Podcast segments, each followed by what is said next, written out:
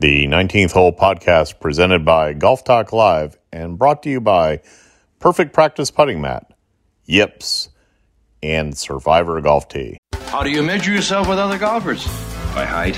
is a very, very special honor. I'm Paula Creamer, and you're listening. Well, we're waiting. Hi, this is Martin Kove, aka John Kreese from Cobra Kai, and you're listening to Golf Talk Live. Let the word go out from here across the land. Let Daddy Noonan uh, approve. It is Wednesday, March 30th, and you have found Golf Talk Live's podcast. I am Alan Depew, and we're coming once again from the Trident Golf Performance Center in Port St. Lucie. Uh, folks, if you've not tuned in before, this is where you're going to get some instruction about the game. We're going to bring you the men and women that are going to sh- are shaping the game. And in this week, little did I know while watching TV on the Oscars, I learned that Will Smith has a great follow through. So, as always, join as always joining me, Andy Heidorn. Hello, gentlemen. Bob Baldessari.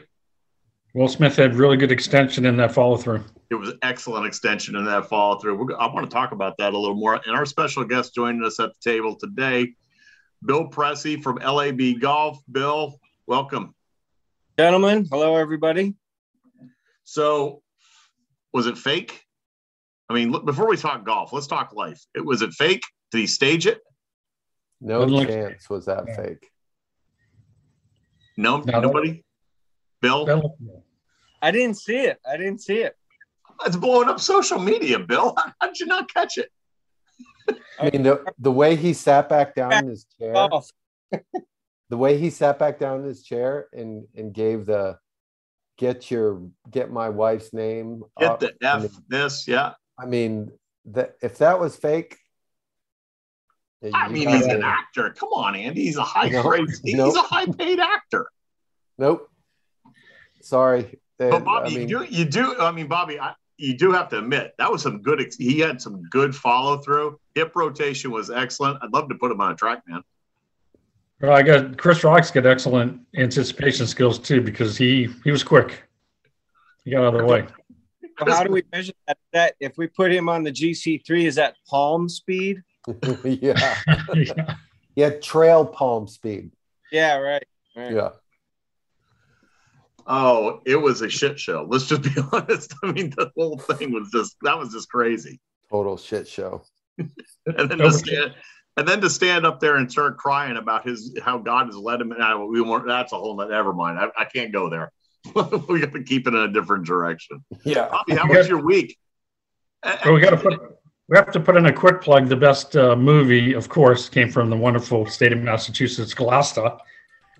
True. So True. that was a wicked good movie.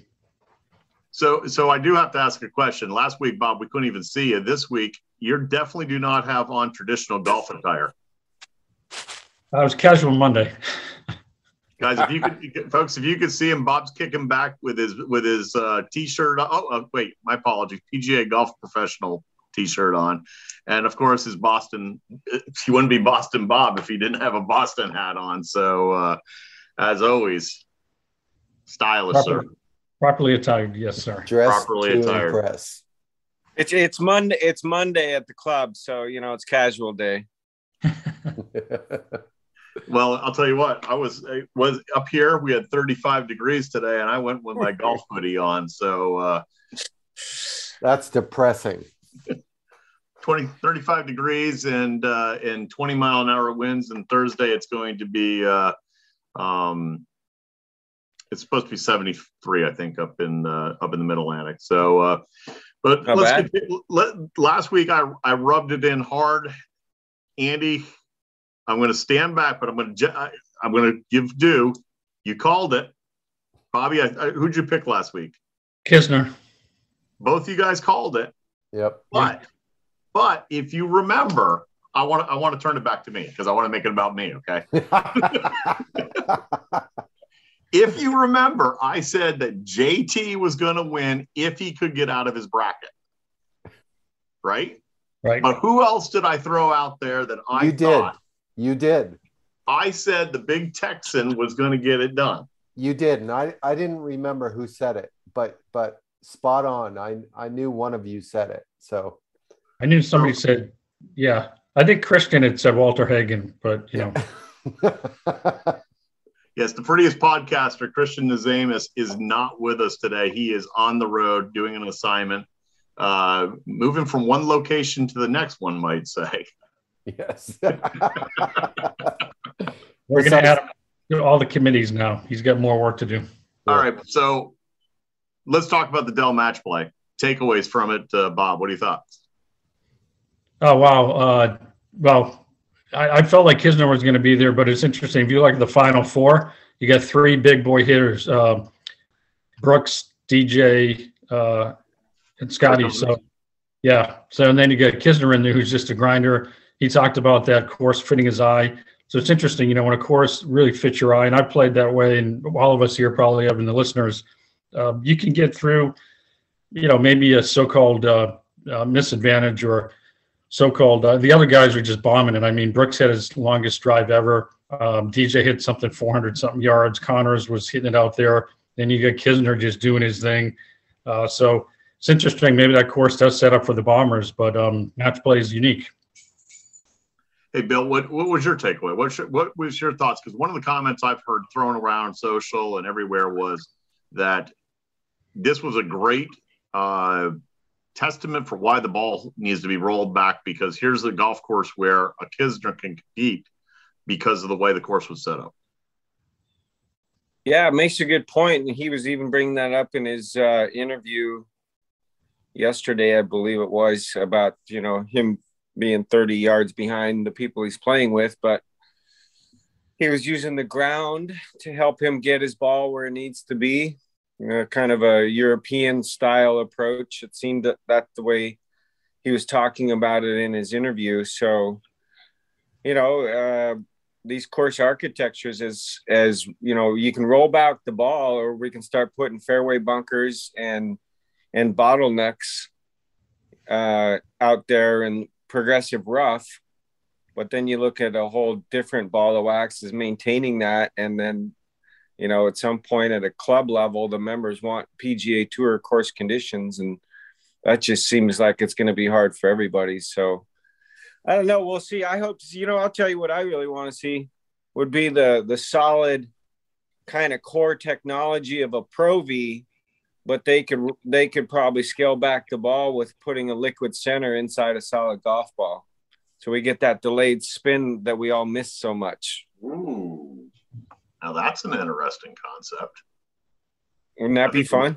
I think we'll have to have a ball manufacturer on here to uh, to discuss that with somebody. But so Andy, I do have a question because you're the stick amongst us. Bob can't hit a 300 yards. We learned today, um, but for the first time. what's that? For the first time in 40 first years. time in 20 years, yeah. Um, Andy, shortest hole on the golf course, they were flaring it right and missing the green with lob wedges, gap wedges. Yeah. So so here's my take. And and you know, it's been at Austin Country Club now for I don't know how many years, but you know, it, it was in Tucson before then, I believe, right? Um, but we're we're starting as viewers to get really comfortable uh, and familiar with that golf course. Right. I, I, think it's a fabulous match play golf course. Amazing. I mean, Absolutely. Like like what's better than that 18th hole in match play?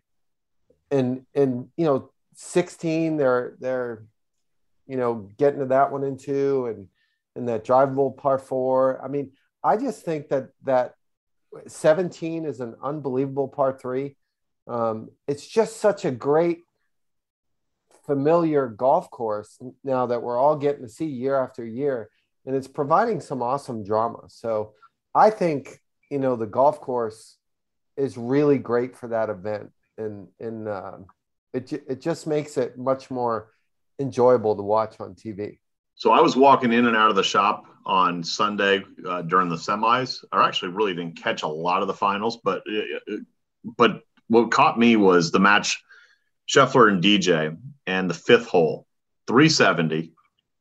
Scheffler hits it down the left side, scampers right, gets up on the green, on that false front and rolls back down. Like, I mean, literally, it would have been better for him if it hung up in the in the dormant uh, Bermuda, but it rolls back down the hill a little bit.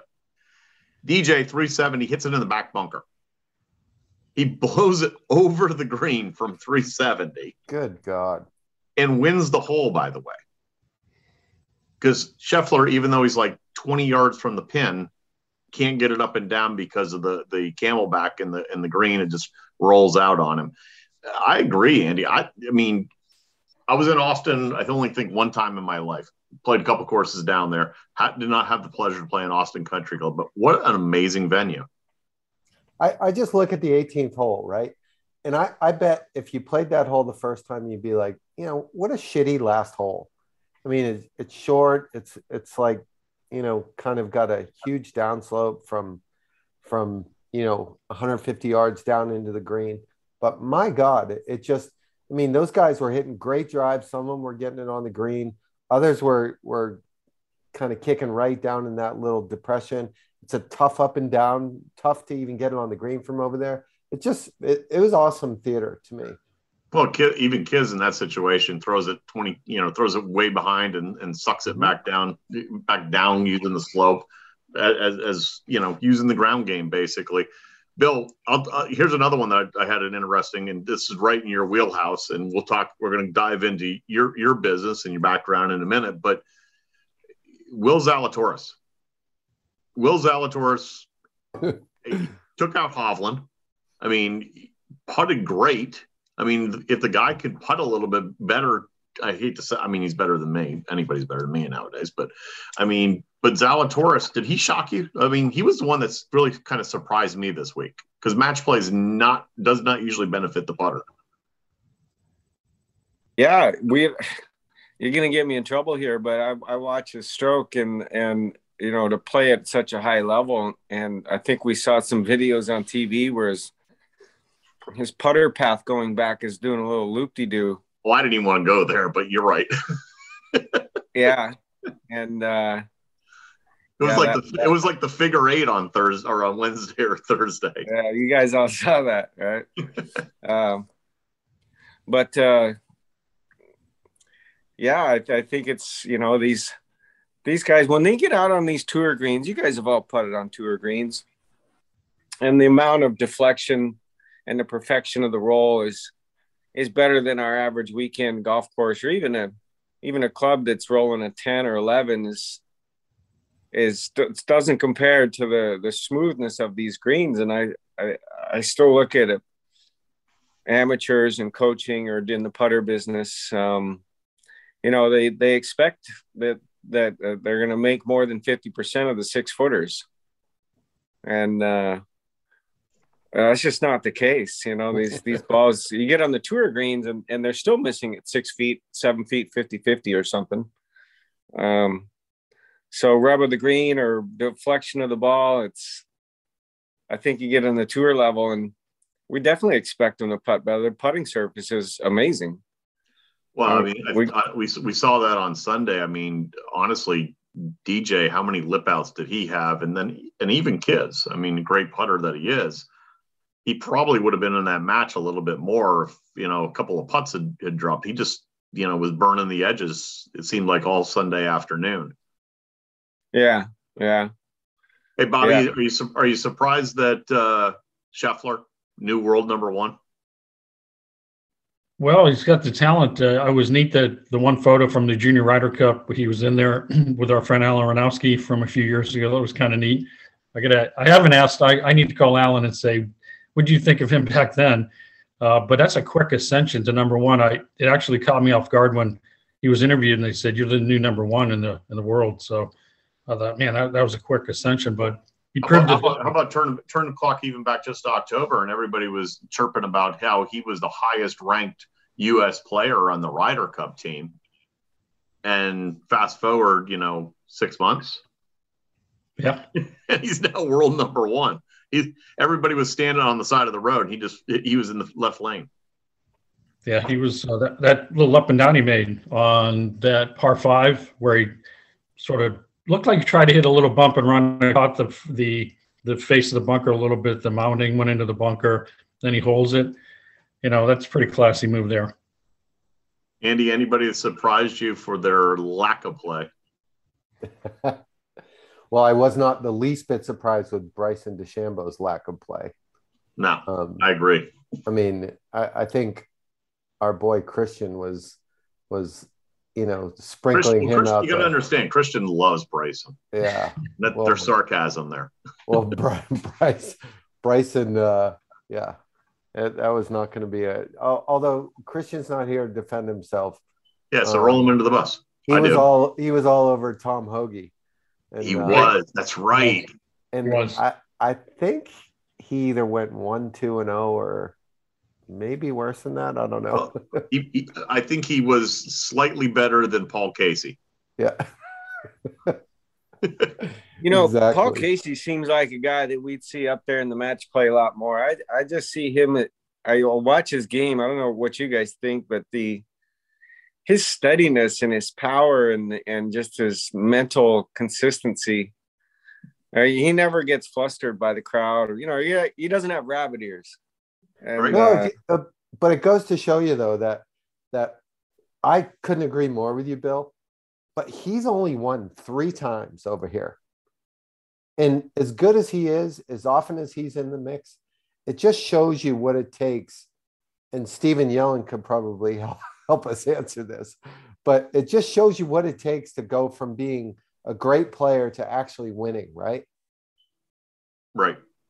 Hey, Andy, how about this stat I just read today? Xander Schauffele hasn't won in 65 events now. Wow. Like, that makes you stop and go. Other well, than won, the Olympics. Yeah. I mean, he won a bunch, yeah. he won a few in a row, and then it's been 04, I think it was 65. So, I mean, every time he tees it up, everybody's, oh, he's going to win. I mean, obviously, one of the most amazing players, but it's a fine line. But getting back to Scheffler, you know, six months ago, everyone was talking about when is he going to win? He's mm-hmm. in the mix all the time. When is he going to win? When is he going to win?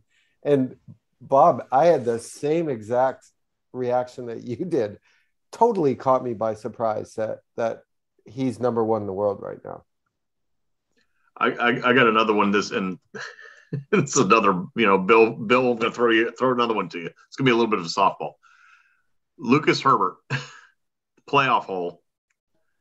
Was it mental or was it a putting stroke? The dude misses it from what, 22 inches? You could tell he's standing there. He literally looks and he goes, Are, are we both supposed to give these to each other? And, and who was he playing? Uh, kid from J- Japan. Um, can't remember. Herbert yeah, yeah, yeah. Misses, misses the putt. Misses the putt. Flails at the next one. Match over. Thanks for playing. 22 inches, boy. Yep. That's got that's a, a mental breakdown, I would imagine. I would hope that that from 22 inches and he's going to hit same, the cup on those same tour greens like you're talking about. Yeah, with the exception. Well, you know, your Sorry, buddies are expecting to give it to you, and you know, you look around like who doesn't give you a, a 22 inch putt, but what's that in the leather is about 10 and a half inches anything outside that of match play and that towards the end of the round, you know, you don't give putts like that. Not at all. Yeah, I, I, I think if y'all all the listeners, if you want to have a little fun, Google Google Ernie Els miss putt, Google uh, Lucas Glover miss putt, and Will Zalatoris, you know, fits in this category too. You'll see some of the most ridiculous putting strokes you ever saw in your life from guys who make a living playing golf. And and once that once that bug bites you man it's tough to get rid of. Anybody uh anybody this week show you anything for two weeks from now say that again any anybody for anybody's performance this week oh. show you anything for for two weeks from now yeah that's a good question i got i got some serious pools to win so i got to figure that out Might not be so bad to ride that horse, Scheffler. Yeah. yeah. I got my eyes on I got my eyes on Cantlay for Augusta. I think at some point his game is a Masters champion style of play. I th- he he's he's great at flighting and penetrating shots, and and he seems to have them all in the bag. So he's my he's my go-to for a, a green jacket in the next two or three Masters, if not this year. And Bill, you'll, you'll learn that my guys. I mean, I'm huge on Viktor Hovland. Um, Yeah. I'm stunned. We mentioned Z- Will Zalatoris. I'm stunned he lost to Zalatoris in the sudden death. Um, I, I still think Hovland. I mean, Hovland played great all week, and this, I, he lost a match. I don't think he should have lost, honestly. So yeah, yeah. The you know, it's interesting you bring him up. I was looking at uh, some swing videos. You know, being a coach and stuff. I watching they put his swing up on the TV, and then and I was thinking, you know, what kind of who swings like that? And the first person that came to mind was Bobby Jones. He had that same takeaway, the same ball flight, the same fluidity, and and you know they both ripped the golf ball. But I I could find no better example of an unorthodox swing that's maybe considered, you know, the swing used by the best players in history, or at least one of them being Bobby Jones. Um, with that, you know, inside takeaway, is it wrong? Is it right? Can you manage it? You look at Raymond Floyd; he was way inside. Uh, but there's a lot of major winners right there. So, I guess from the instruction side, you know, technically, I would say is I don't think he's got the best swing, but he's got the best heart. Uh, that boy can, he digs deep. Agreed. Yeah, he's Yeah. a great player. I tell you who I'm not picking in the Masters pool is Tony Finau. Where is he? And what is going on with him? He went, but he went on a birdie binge in the uh, when was it? The fi- his final match of pool play. He whoever he played in the final match knocked him out. I think it was I think it was Schauffele. Matter of fact, I think it was Schauffele. He I think he went on a yeah I think he went on a birdie binge because that's what Tony does. I mean he'll, he'll make a six and then he'll make uh, you know six birdies, but uh, but I agree his he's kind of fallen off the the the map. Wow. I don't know what it is. we started watching him shift putters quite a bit, and he was having Bettinardi weld hosels in different locations. I don't know if you guys noticed that the last few months and and maybe like the six months, but he goes from a plumber's neck to a center shaft, and then the shaft was welded on to the back of the head that, to create some more onset. And then they were saying that changed the release pattern to match his release. And and you know he looks like he was playing good and then he starts switching it up. And then I see him back here at the match play with a traditional hosel location which which is a completely different torque pattern by the way the way the club torques in your hands when you put it in motion. But I was a little surprised to see you know him tinkering with putters when he had something that appeared to be working good and he was in the money and then boom it's gone something else Well, forever he had that that heel shafted Peretti, right? yeah he's Well, Yeah, what, he has let's, Peretti I'll tell you what, let's let's jump to that because actually, Bill, w- the listeners, if, if you just saw on social media, I posted something out there to anyone, anybody wants to improve their golf game. This is going to be a wow factor. Listen to these next 10, 15 minutes of our show when we're going to be talking about putters and torque factor and so forth. I was reading a little bit about, you know, and watching a few of your videos that Bobby fo- forwarded me. My mind is blown. I mean, there's, there's, a, I want to know, first of all, this stuff is some of the stuff you're you're talking about and doing is amazing. Um, I'll, I'll, I'll, I'll I don't want to disclose it, but what what I do want to say is I want to give a shout out to uh, Scotty Scheffler for being the lone survivor, and it's perfect time for it to make a plug for the Survivor Golf Tee, one of our sponsors. Survivor Golf Tee has the height gauge technology. It has the center prong that allows minimizes friction between the golf ball and the tee guaranteed to go further. I personally have it in my bag. It's the only way I can keep it within 40 yards of Andrew and Christian. Um, Bob, I'll send you some down because apparently you- there's a little power outage going on down at Trident right now. But Survivor Golf Tee, Scotty Scheffler doesn't need it. He hits it far enough. All of us, we need it. There you go. Bill, continue what you were saying about torque Tony Finau because it cannot be good if he is changing putters and and a lot of putter changes in the last few months. Yeah, you know the. By the way, can I get more putter club head speed if I use one of those tees? You you it's it's possible. It is definitely possible. I got some 90 foot. I never hit the ball that close. Might might, might want to try a good tee. But uh, I, I tell tell the listeners because Bob and Andy obviously they they know, and I've I'm learning more. Like I said, tell them about lab golf. Tell them what you guys do. Here's a chance. Just yeah. let the let, let the listeners because, like I said, this is amazing technology information. Um, I'm impressed. Well, it all goes back. I think it was probably 2010 ish.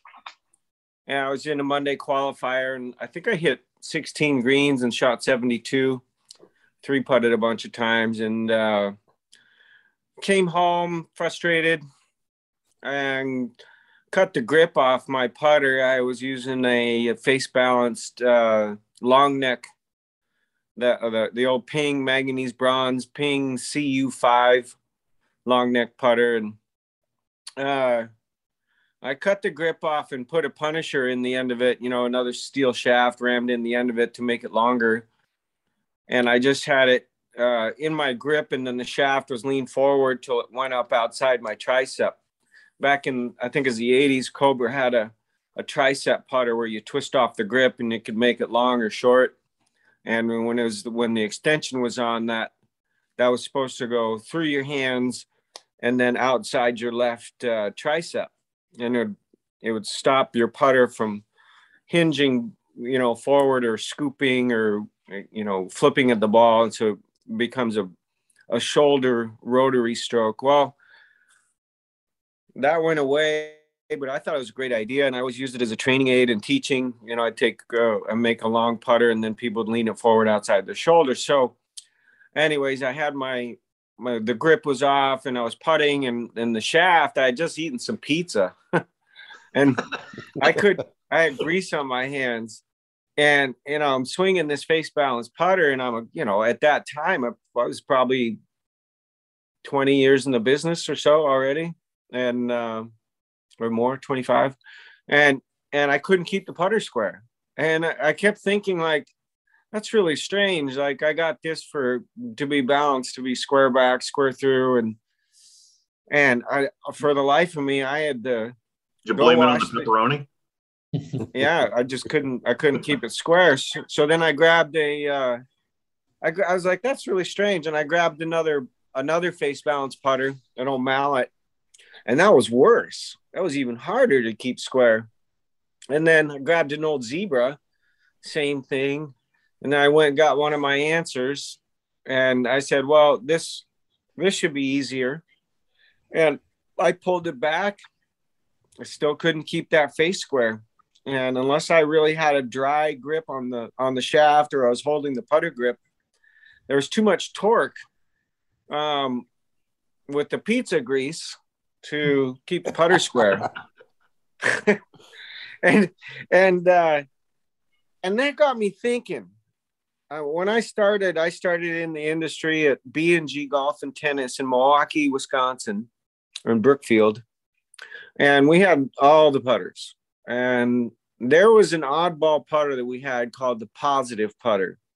It was an old brass bullseye type putter, and it had a big bend in the neck, and you lay it on the table, and the toe of the putter pointed straight up. Well, it had a couple. It had, I think I remember correctly, had a red dot and a green dot on the top line somewhere, and then they made a a pro series, and that was the first time that I saw in my head, I was thinking, well, that's a different balance. I wonder what those do. So I knew that they rested toe up. I got that. And then somewhere in 99, uh, let's see, 93 ish, uh, Plop Putter Company came out. And yep. we had the brass plop putters, and, and they were advertising their tagline was uh, 360 degree weighting something like that. And then there's another one called the Probe. and that was another toe up. And, and so I'm, you know, in my head, and this is all happening very fast. I'm thinking there's a whole nother categories out of putters out there. And I was like, all right, well, we got face balance. That didn't stay square. I got every toe hang putter I had, and I probably have 50 putters sitting around. Uh, and I couldn't get any of those to stay straight. And I was thinking about these other old putters, and I used to sell the plop when they came out with their fitting stand and their system. It was the greatest marketing fitting putting thing in the world. Um, and so uh, I said, well, I want to make a little device that I can suspend putters in to see what they do because I don't want to, you know, cut all the grips off putters and and and influence, uh, you know, what what I'm trying to feel. So I invented this device. We call it the revealer, and it's a rectangular thing with a really nice greased up marlin fishing swivel in the end and that fishing swivel happens to fit in the vent hole of the end of a grip and then you go down to the balance point of the club you know if you if you look at the balance point you balance it on your fingers and you're to put a put a mark usually 12 inches or so from the head somewhere in there um, and so then there's a trough that the shaft sits in. So you hold the bars on the outside and the, the putter hangs in this contraption and you can swing it back and forth and, and basically replicate a real putting stroke uh, without influencing or touching the putter. Yeah, without having your and hands so, without having your hands on the putter, right? Yeah, without having your hands on your putter, you could move it with that and just see what it does. Sure. And so I I I just made a stick with an L bracket and then a, a wall hook on the bottom, and I that was kind of the first one. So I I got the idea of just suspending putters and cutting through what I obviously had just noticed. A face balanced putter was not balanced to be square back, square through. We don't. I don't even know how we could come to that conclusion. Besides, somebody said it was, and um, and so I said, well, wouldn't it be a novel idea to make a putter that actually did stay straight? And and um, that that was basically the, the birth of lie angle balancing.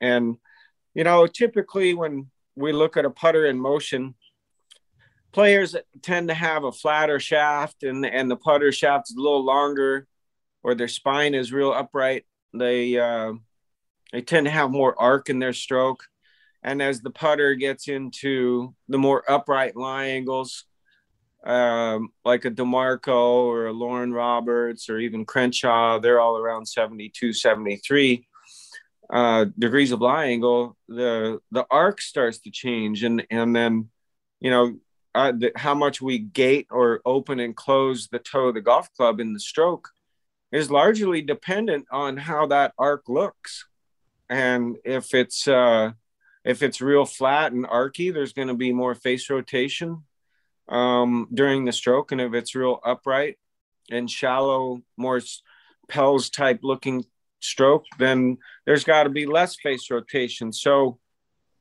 at that point, I just grabbed an old mallet. Um, is actually an old Bettinardi Big Ben, the hourglass Bettinardi uh, mallet that he was making. I had one of those. I remember. I remember that one. Yeah, yeah, and I, and I was looking at that head because the surface is flat. There's no steps or, uh, and I, I, you know, just being a club repair guy, I have a full club shop at my house, and I said, well, let's use this one. And I had the idea, um, you know, once I made the the first stick revealer, I, I had a pretty quick understanding that that the center of gravity of the head, when you when you're ha- holding a shaft dead vertical, like on a plumb doesn't matter. But as soon as you put it in a lie angle and bring it off of 90 degrees, the center of gravity is always rotating, trying to rotate under the shaft. And you see that with an iron. Just grab your iron and lift it off the ground, and that head's going to flip exactly underneath the guff, you know, underneath the shaft. So that's the CG just trying to locate itself and using gravity. So that was the the the big aha moment for my thinking uh, when I invented directed force and lab um, is just let's get the center of mass under the shaft in the first place, and then make the once we get it there, then we can get the lean, and then we figured well the the face of the putter should be 90 degrees when the center uh, center mass is already located under the shafts. Then it'll be stable. It won't want to you know seek somewhere else. It's already there. And uh, so I just took that old Bettinardi and spun it on a little little tiny ball and spun it on my finger a few times. Figured out where the center of gravity was if you remember those putters, they have three lines going down the middle, and I figured well, there's a center line there somewhere. So, you know, like we when we balance an iron on the face uh, of a of a tee or something to find its pivot point, I just did that with a putter and and and on the top line. So uh, that point, I just drilled a hole right in the middle of the head, and I and then I was like, wow, that's that's really far behind the face. That looked weird. So I leaned the shaft forward to get the butt end of the club back over the top line. And that was really the birth of of Lab right there. Um, and the, so, the, so the press to the to the average listener out there, obviously you you've been in the business, all of us have been around, around golf for years, but to the average person, how much what kind of magnitude of effect is this going to have on their game if if you put this product in their hand versus them trying to manipulate every single day. Uh, we'll just I won't name names, but a, a, a yeah, another putter. Yeah, it's you feel it instantly. You know, the putter just feels like it glides more. So there's no torque, and so I have this torque uh, meter very expensive device the, the Food and Drug Administration uses to test the torque on bottle caps. As it's a digital multi, so when they when they get the brake torque of a cap, so I use that and I hook into different golf clubs with that, and I can see how they torque in motion, and it makes a wave. Um, but the average player, I like to use this analogy. If you bought, you're a kid and you bought your first car and you're so excited about it and you got your car and you're driving to your buddy's house or you're driving to the store for the first time and in and you let go of the wheel and it pulls a little bit to the one side and you know but you're excited about it and that and you're just going to drive it and you can hold that wheel straight no problem. E- absolutely easy. And then you're going you say all right let's get on the freeway and let's go a little you know you get up to 70 miles an hour and that same pull gets a little a little more magnified when you're going 70 and you realize you better hold on to that wheel. But at that same time you can definitely still drive your car straight. The wheels are balanced. It feels good got your music blasting you're loving it. And then you get somewhat conditioned to just anticipate the torque on your steering wheel. So you go through this and drive it for a couple years and then uh, you decide all right well i'm going to go buy a new car. You go buy a new car and and then drive it down the road and you're like wow that feels different instantly. And the torque on the steering wheel because the new car is is aligned to go straight it's like instant you feel it wow that's easier to drive and um, you don't really know it until you you miss it um, it's one of those things and when when you pick up a angle balanced lab putter the the putter is literally as soon as you pick it off the ground, it is trying to hit the ball square. In the backstroke, it tries to stay square. In the forward stroke, it tries to stay square. If you open it, it tries to close itself.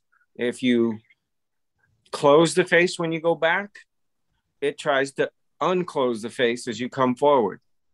So uh, it's a, you know, for fancy marketing words, get out that way. It's kind of a self correcting putter. So my, Bill, my so Bill. my so my cut stroke doesn't work, is what you're saying. yeah. sorry, didn't mean to interrupt you. who do you got? And so you know, in the same breath, uh, you know, you can you can have a self-driving Tesla, you could have a hundred and fifty thousand dollar Benz that just drives absolutely like a cream puff. And uh, one gust of wind, when you're not paying attention, can blow that car off the road, or you put your hands on it and, and you can tug that wheel just a little bit, and and unstraighten that travel real quick. So the human body is always a factor we can't ever, I don't think we can ever like make it perfect uh, as far as a golf club that repeats just because we're humans. But um, yeah, that's that's in a nutshell. And what what happens is people have their putter and then they they'll roll a lab, the Mezz or the the directed force head with a blade, um, and and they notice it right away. And the, you know you hit five, five, 10, 15 balls, and then they go back and they they grab their putter again, and and putt with it, and they can now they can feel it. Now they know it. it it's it's instant. Okay, Bill. So here here's the question for you: Who do you got using it? Who's who's playing for money that's using using the lab putter? Oh, the, oh, we, uh, got, we got good dirt. I love it. Yeah, yeah. So uh, on the on the Korn Ferry PGA Tour, we have uh, Tain Lee. Yep. And I believe Chris Baker. And of course, we have Adam Scott out rolling his broomstick. Yep. So that's uh, a prototype head that we ended up putting in production recently. It's it's called the Mezz M E Z Z, and um, the thing with broomsticks and arm lock and even side saddle is you got to get the head weight usually 450 grams or 500 grams and that means you got to use a stiffer shaft so his head weighs 508 grams in the mezz that Adam uses. I believe that was the exact number. Um, a very slow rotation, and uh, it's absolutely great. So we just released these. We, we really would like to see some of the guys that do arm lock. Now this is kind of strange because arm lock is a thing that that uh, a lot of players use to hit the ball straighter. That's why they're using it, just to get a better line on the ball. Well, the nature of arm locking is is it's braced on your arm, so that helps count counter or minimize the effect of torque of the putter that they're using. And then what they do is they use a putter they like to look at, regardless really of the torque, and then arm lock it. And and so then the torque, you know, helps get minimized with arm locking. And you know these guys in gears and and uh, athletic motion there's been a lot of studies done and you know arm locking really is a mechanical advantage it it just it returns the impact more consistently than standard putter however if you guys have arm locked that the, distance control can be a little difficult um, at first or when you have big breaking putts um, getting that getting your eye position over the ball. It's awkward. But, it's really awkward. yeah, it can be for sure. Um, so so Lab was really just trying to make a putter to stay square, and and we've got these tour players out there that have spent a lifetime and tens and tens of thousands, if not hundred thousand, uh, putts using a putter that whatever putter they have, they've learned how to manage the torque just like the kid that buys a car, it pulls to one side, he's going to learn real quick to drive that car to work. And all of a sudden, he, you know, or, or you, you think about like NASCAR, they go left, left, and left. And then uh, you put a NASCAR, that's why they don't transition to Indy very much or very well. Some of them do, but when they got to turn right, it's a different ball game. So, um, you know, these guys on tour, they they make a ton of money, hopefully.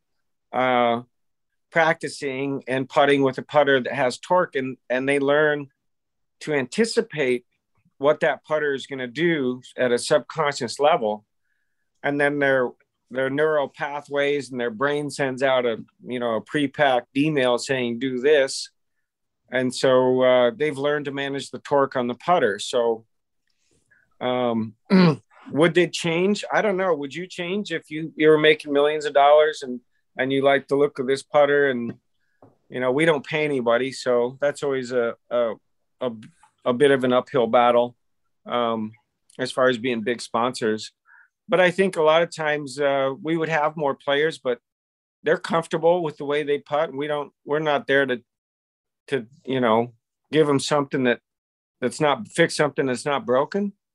Um, you know it, it could take a player a world class player a lot of practice anytime they implement new any new club, whether it's a driver, a wedge, a new set of irons, um, they spend they spend quite a bit of time with it before they put them in play. And um, but we're gaining traction. We're we're lucky. We have players on the European tour, um, the the the Asian, uh, the Chinese LPGA, uh, Latin America. Um, so that lab is out there. We don't we don't get a lot of exposure, but uh, you'll be surprised how many are drifting around out there and in in the bag, out of the bag, in the bag. So it's always a, a roller coaster. This industry. You know, it's been it's been great having Bill at our Trident Golf Performance Center, and I've watched him with his revealer 50, 60 times.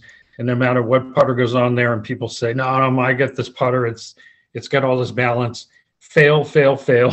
I, and, uh, Bob, Bob, I agree with you. I, I was watching a video earlier today, and I was blown away watching the the rotation, face rotation on those putters on the revealer. Yeah, and I, you know I want, I want to put my putter on there to find out how bad it is. well, you know, we all know that the putting makes up so much of the game, the confidence, the you know, the oath, you know, they drive for show, putt for dough, and all that. But I, I can tell you, I've I've had the privilege of uh, working with Bill here for months now, and we've had kids come in from the Club Med Kids Club that can't spell golf and have never put their hands on a putter, and he can teach these kids how to roll the ball in seconds. And then we've had some, you know, tour players that are running off the tour, high, high caliber. And so Bill runs the gamut of from any amateur golfer out there. We've done clinics. Every single golfer that's come in has had substantial improvement with their golf game. So, especially on the putting. So, if you are thinking about doing something to help your golf game to play better, to have a happier life, make some more putts, beat your buddies, you have to really check out labgolf.com. And if you can make it to Trident Golf Performance Center, you're going to get a one-on-one with Bill. He will blow your mind to help your putting. It's it's unbelievable to watch him in action. Bill, Thanks, Bill, Bob. yeah, it, it's a. Go ahead. Andy. No, I was just going to say. I, I, was just going to say. I, it, I'm. I am intrigued to the point that I cannot wait to learn more. That's that. we'll just leave it at that. And I think everybody ought to hop on your website and watch some of these videos no doubt.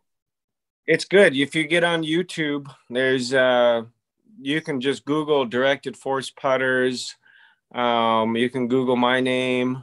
Uh, you can Google Lab L A B Golf. You can Google the Mezz M E Z Z, and there's just I don't even know how many. There's probably over hundred reviews out on YouTube, um, and then different social media outlets. We have a really good social media marketing uh, style and campaign, and and it's really growing at a at a rapid pace um, due to this social media stuff. But um, like Bob said, if you can get down to Trident, if you're in the Florida area and you want to see what your putter does, and if you say, okay, I want to get fitted, we can fit you on the spot.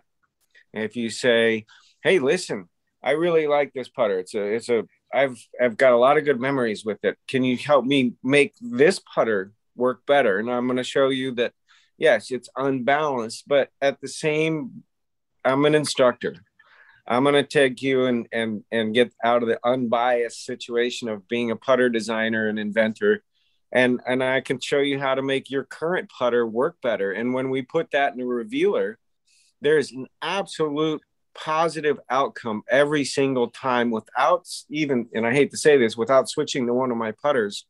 I can help people as long as you understand what your putter is actually trying to do. And then when you get out on the golf course, things make a lot more sense and you start feeling things and now you know exactly what you're feeling and if you need to overcome those like any good uh, sales pitch or something like that you got to overcome objections and you got to have the answers for those objections. And and my job as an instructor at trident is to look at what you got and i'm i'm going to show you what those objections are and i'm going to give you the answers to overcome those objections so that you're successful when you play golf no matter what club you're using.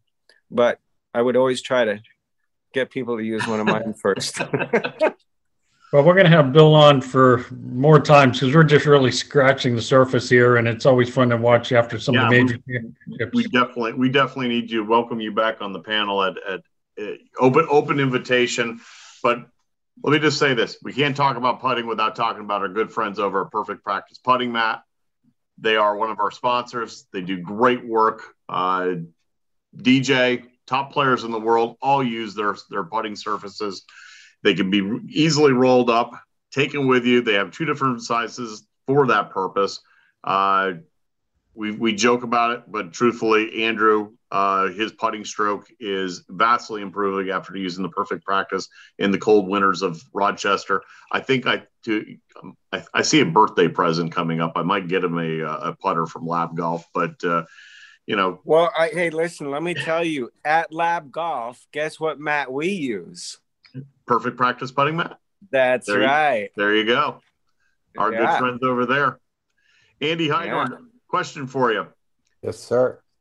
Do you think that a certain guy down in uh I don't know, medalist area, he might be using a perfect practice putting mat in preparation. There's there's a rumor he was spotted with a few rounds of golf with Joe LaCava this week. I saw I saw a video of him today, uh, hitting a drive off the tenth tee uh, Okay. at Medalist with Yep. uh, with Joe. Of course, we're talking about Tiger. Um, I think you're talking uh, about me. Yeah, we're t- definitely talking about you, Bob. we're always talking hey, about by, the, you. by the way, by the way, I, just just to throw this in there, did you notice how Bob threw into Trident plug not once but like three times in like five minutes? That was impressive. That's his job. Come on. He's a marketing extraordinaire. He is indeed, without question. But I also do want to say, Christian and I said Tiger's playing. Yeah. You you guys did. I said he's not, but it's looking You more and more you like you rethinking guys it are now? correct. Are you- You, you think he's playing? Bill, what do you think? Oh, I think he's playing. I absolutely think he's playing. And he he playing. loves that. You know, after this accident, and you saw it in some of his interviews. And if you, I don't know if you, I've been in a bad wreck, and and I tell you what, your life changes, and you start to see things in a different way. And and you know, he went through some tough times, but boy, I tell you what, when you got a kid, and you wreck your car like that, and you're able to walk out of it and get to play golf again, um, I think he looks at life a heck of a lot different than he did before. And when given opportunities to play in the Masters, even with a bum leg or maybe not even be a hundred percent, we know he can win a U.S. Open on a broken leg. He's playing. Why? Why wouldn't you play in the Masters? Hey. Yeah. Hey, he's. I, I'm saying it. He's playing. There's no doubt. Wait till the roar. Um, I will. I will say this also. Another podcast, Fore Play Guys. They actually did a really whole long piece about Phil and why they thought Phil should have played because Augusta would have protected him a little bit from the onslaught of questions out of the dignity that is displayed at Augusta. But I actually, if Tiger comes back, I'm glad Phil did because Yeah. I'll, I'll say this about the Tiger thing. And look, I, I, again, I, I said this last week. I had awful traumatic surgeries, multiple surgeries on my right ankle, just like he did. And I know, Bill, you're 100% right. If he can play, he's going to play because he recognizes the, the sanctity of, of the opportunity, and especially at Augusta. But I still think he's testing out to see if he can he can endure the walk. Um, Did you guys notice? Did you watch his swing? Um, that his right foot's when he starts his downswing, his right foot was sliding a little bit, just like Scheffler. Yeah, Did- I mean, yeah, He was when they showed him hitting driver, he's got that little right foot slide yeah. kind of backwards towards the, his left heel thing going. And uh and I just I was watching Scheffler, he does the exact same thing. So I mean if Scheffler can play like that, well, Tigers should be able to. Yeah, but Scheffler can walk. Tiger can't.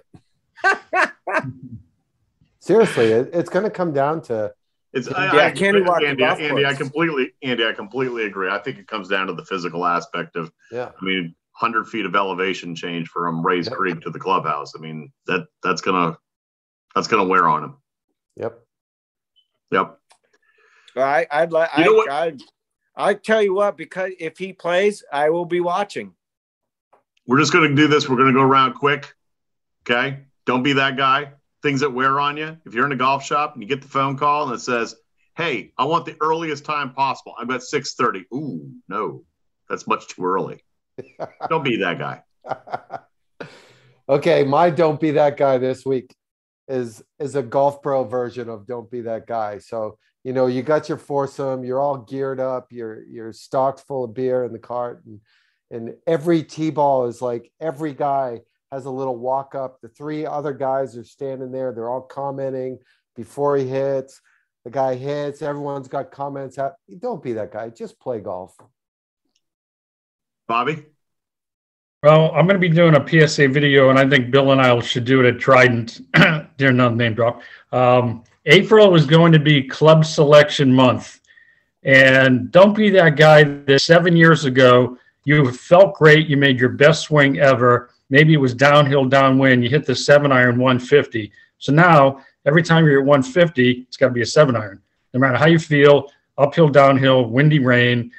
Club selection is so important. Don't be that guy that relies on the one swing from years ago that was your best ever, and now every yardage has to be that swing, that club.